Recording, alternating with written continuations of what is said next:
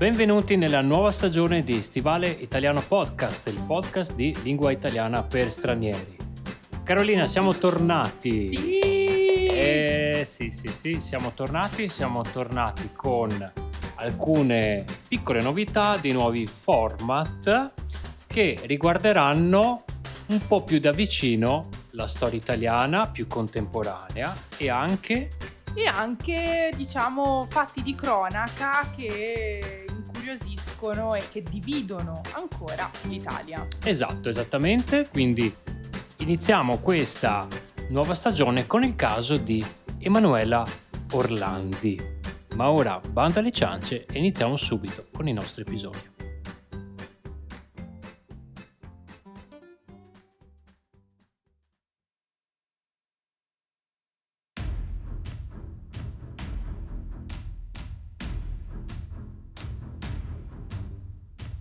Iniziamo questo primo podcast con uno dei casi più complicati, difficili e ingarbugliati della storia del nostro paese, la sparizione di Emanuela Orlandi, una ragazza di soli 15 anni che scompare nel nulla e non viene mai più ritrovata. Un caso come molti, potremmo dire. Ma in realtà le indagini portano a scoprire collegamenti con le gerarchie vaticane, i servizi segreti e le bande terroristiche che agivano all'epoca. Ma partiamo con ordine. Chi era Emanuela Orlandi? Emanuela era una ragazza di 15 anni che viveva nella Città del Vaticano con la sua famiglia, mamma, papà e 4 fratelli. Amava la musica, studiava pianoforte e flauto e frequentava una scuola di musica che si trova in piazza Santa Apollinare a Roma, vicino al Senato della Repubblica. Il 22 giugno 1983 Emanuela ha lezione proprio in quella scuola, alle 16, e qui iniziano le prime stranezze. Esce da scuola 10 minuti prima della fine della lezione, alle 18.45, e telefona da una cabina telefonica a sua sorella, dicendole che l'autobus non passa e che quindi farà ritardo. In più le dice che prima un uomo in strada, elegante e per bene, l'aveva avvicinato e le aveva offerto un lavoro di promoter.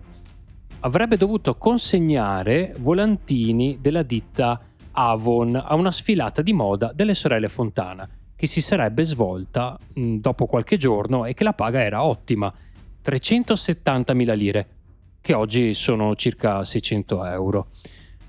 La sorella ovviamente le consiglia di non accettare subito e di tornare a casa per parlarne con i genitori. Sì, perché è una cifra un po' troppo alta per un semplice lavoro di volantinaggio.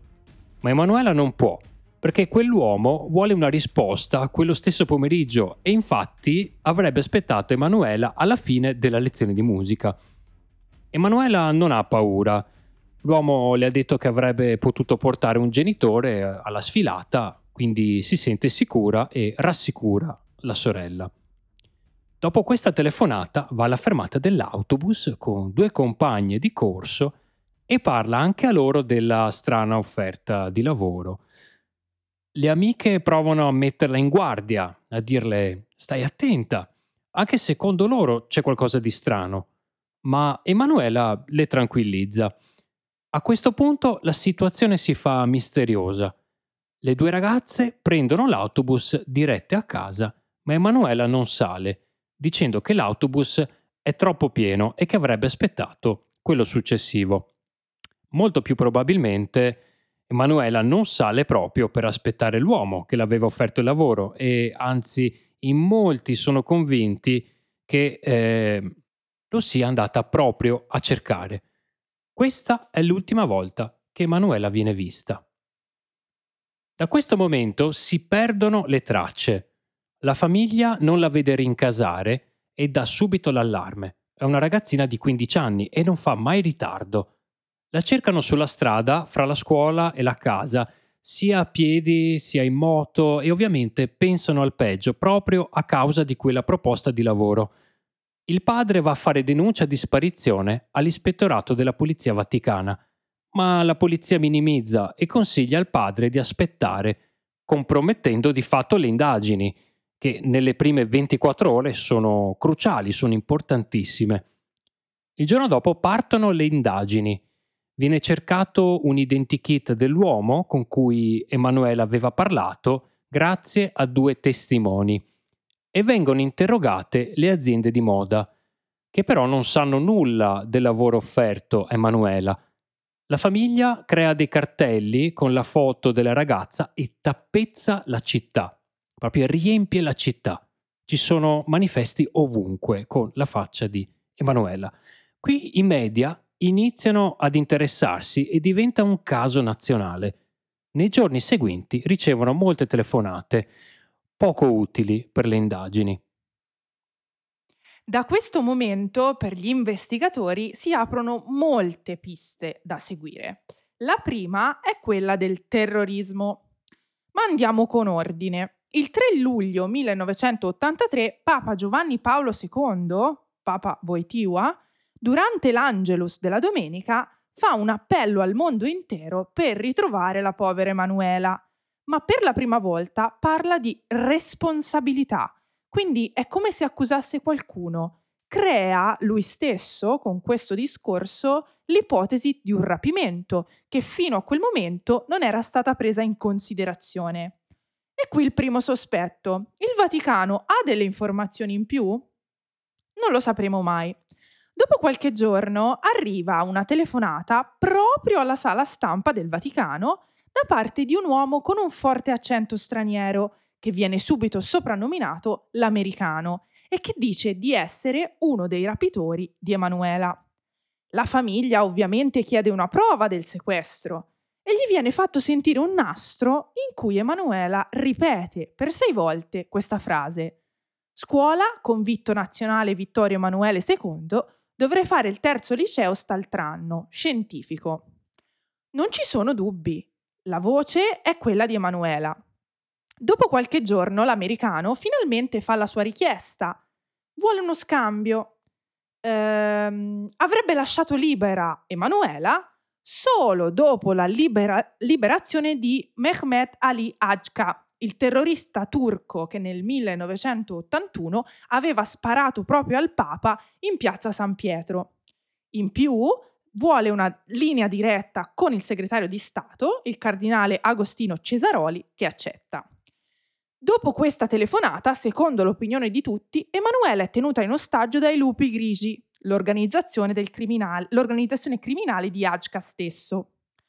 Il 17 luglio, nel nastro in cui viene confermata la richiesta di scambio ostaggi e la linea telefonica diretta con il cardinale Cesaroli, si sentono le voci di 3 uomini. E in sottofondo la voce di una ragazza che implora aiuto, che urla, come se fosse torturata. Il fratello di Emanuela riconosce la voce, ma per le autorità si tratta di una contraffazione. È solo la voce di un film, dicono, e negano anche la voce del primo messaggio. Pare infatti che quella sia la voce di Emanuela, ma estrapolata, estratta da una trasmissione TV alla quale lei aveva partecipato con la scuola. Quindi ancora una volta non ci sono prove che la ragazza sia viva. A questo punto un'altra telefonata crea ancora più confusione. Un'altra organizzazione criminale turca che non aveva nulla a che fare con Ağca dichiara di aver rapito Emanuela insieme ad un'altra ragazza, tale Mirella Gregori, anche lei sparita a maggio del 1983 e mai più ritrovata. Le 2 sparizioni sembrano quindi legate. A settembre arriva una lettera da parte dell'americano ai genitori di Mirella. Per rivedere la figlia dovevano chiedere a Sandro Pertini, il presidente della Repubblica, la scarcerazione di Ağca. Il presidente interviene, ma ovviamente non scarcera il terrorista. Per questo, nella telefonata seguente, l'americano rivela di aver ucciso Mirella e di poterlo fare anche con Emanuela se le richieste non fossero state esaudite. Da questo momento le famiglie iniziano a pensare che semplicemente i 2 crimini non siano collegati e che le organizzazioni criminali mondiali stiano semplicemente sfruttando la situazione per ottenere qualcosa. Decidono quindi di fare un passo indietro e far calmare l'opinione pubblica. A questo punto il caso si ferma e nel 1995 viene archiviato.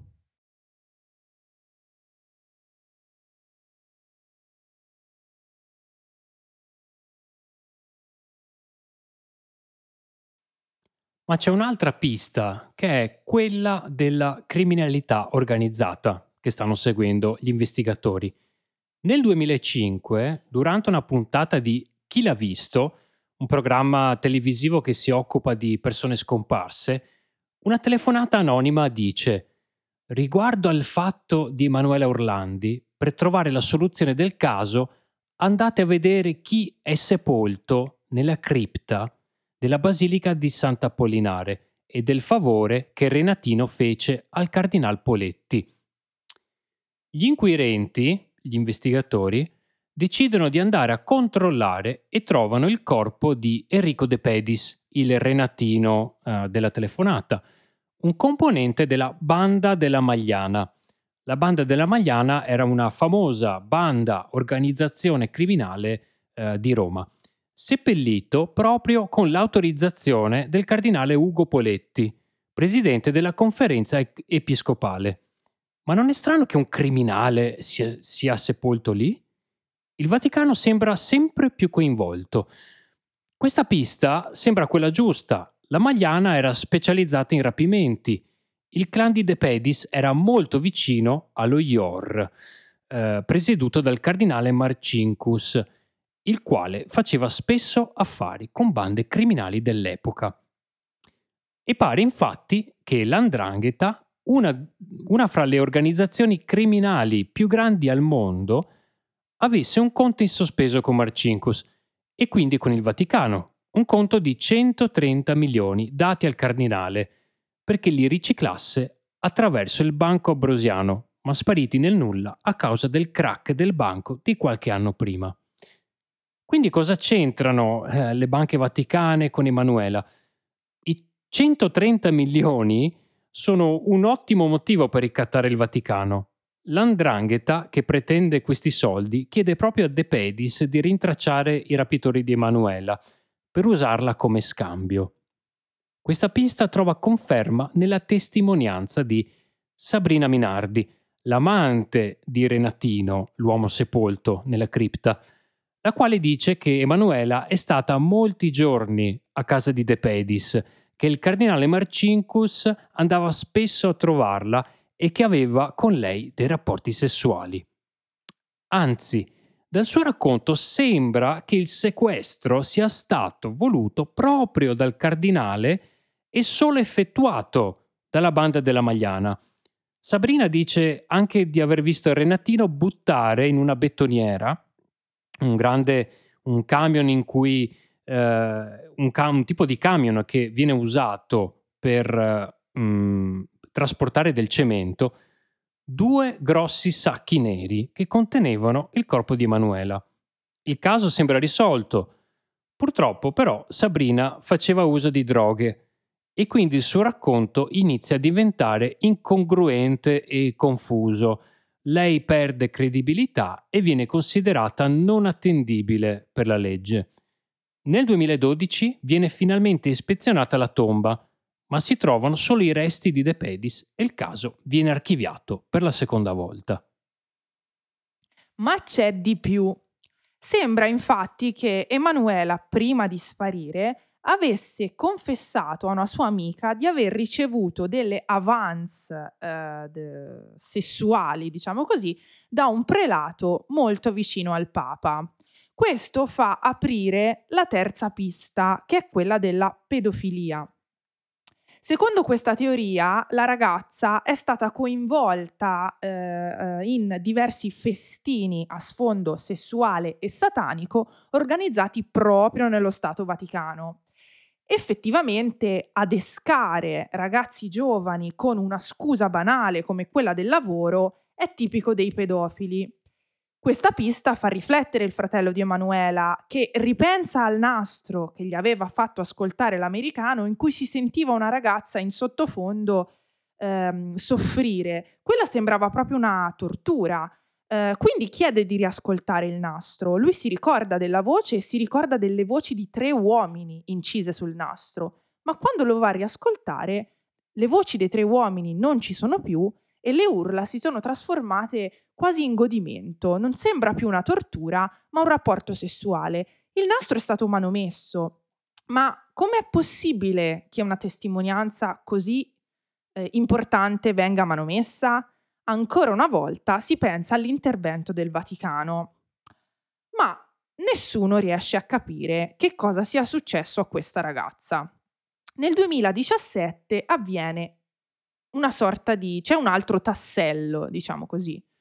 Viene scassinata una cassaforte all'interno del Vaticano che contiene documenti riservati, fra cui anche 5 fogli che parlano di spese che il Vaticano ha fatto per attività svolte a seguito dell'allontanamento domiciliare e delle fasi successive allo stesso della cittadina Emanuela Orlandi. Da questi documenti sembra che il Vaticano avesse fatto semplicemente allontanare la ragazza e l'avesse mantenuta all'estero per tutti gli anni precedenti, fino all'ultima spesa. Una somma molto grande che fa pensare al rimpatrio di una salma e alle spese di sepoltura. Ovviamente il documento viene dichiarato subito falso, ma è falso davvero o è un falso creato apposta per depistare? E perché ci sono solo i fogli che parlano delle spese e non gli altri? Un altro mistero. Fino ad arrivare all'ultimo, nel 2018... arriva una lettera anonima alla famiglia Orlandi che suggerisce di cercare in una tomba del Cimitero Teutonico di Roma la tomba dove guarda l'angelo, in riferimento alla statua di un angelo contenuta nello stesso cimitero. Vengono perciò aperte le 2 tombe verso le quali l'angelo guardava, ma in nessuna di esse c'è il cadavere della ragazza scomparsa. Anzi, non ci sono proprio ossa, non ci sono resti. Qui però c'è un altro mistero. All'interno, scavando in profondità, viene trovata una sorta di stanza sotterranea e che contiene 26 sacchi di ossa. Nessuno ha mai fatto analisi su queste ossa. Ovviamente viene dichiarato da quasi subito che le ossa non possono essere di Emanuela, ma ripeto, nessuno le analizza e ad oggi non sappiamo di chi siano queste ossa. Emanuela non ha mai avuto una degna sepoltura, non è mai stata trovata, quindi non è mai stata dichiarata morta, non sappiamo che fine ha fatto. La famiglia ovviamente continua a lottare perché i misteri in questa storia sono molti ed è ancora uno dei casi che fa, diciamo, tiene l'opinione pubblica italiana incollata alla televisione.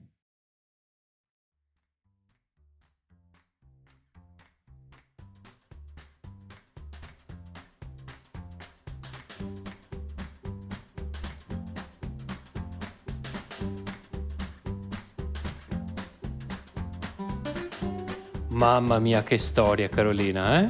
Sì, una delle più strane, forse. Esatto. Noi abbiamo fatto un piccolo riassunto di quello, diciamo, che si sa in Italia, di quello che si è parlato, delle possibili piste, però in realtà nessuno sa ancora nulla su questo fatto. Esatto, noi non vogliamo assolutamente con questo podcast dare delle informazioni in più, semplicemente è un aiuto per voi, per tutti quelli che ci seguono, per capire più o meno cos'è successo.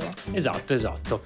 Fateci sapere se questo nuovo format vi piace, sui misteri italiani, e come sempre vi ricordo i nostri social, Instagram, TikTok e io ringrazio i nostri Patreon, grazie mille, e anche tutti i nostri ascoltatori. Vi ringraziamo tanto e benvenuti nella nuova stagione. E vi diamo appuntamento alla prossima settimana per un nuovo episodio. A presto! Ciao!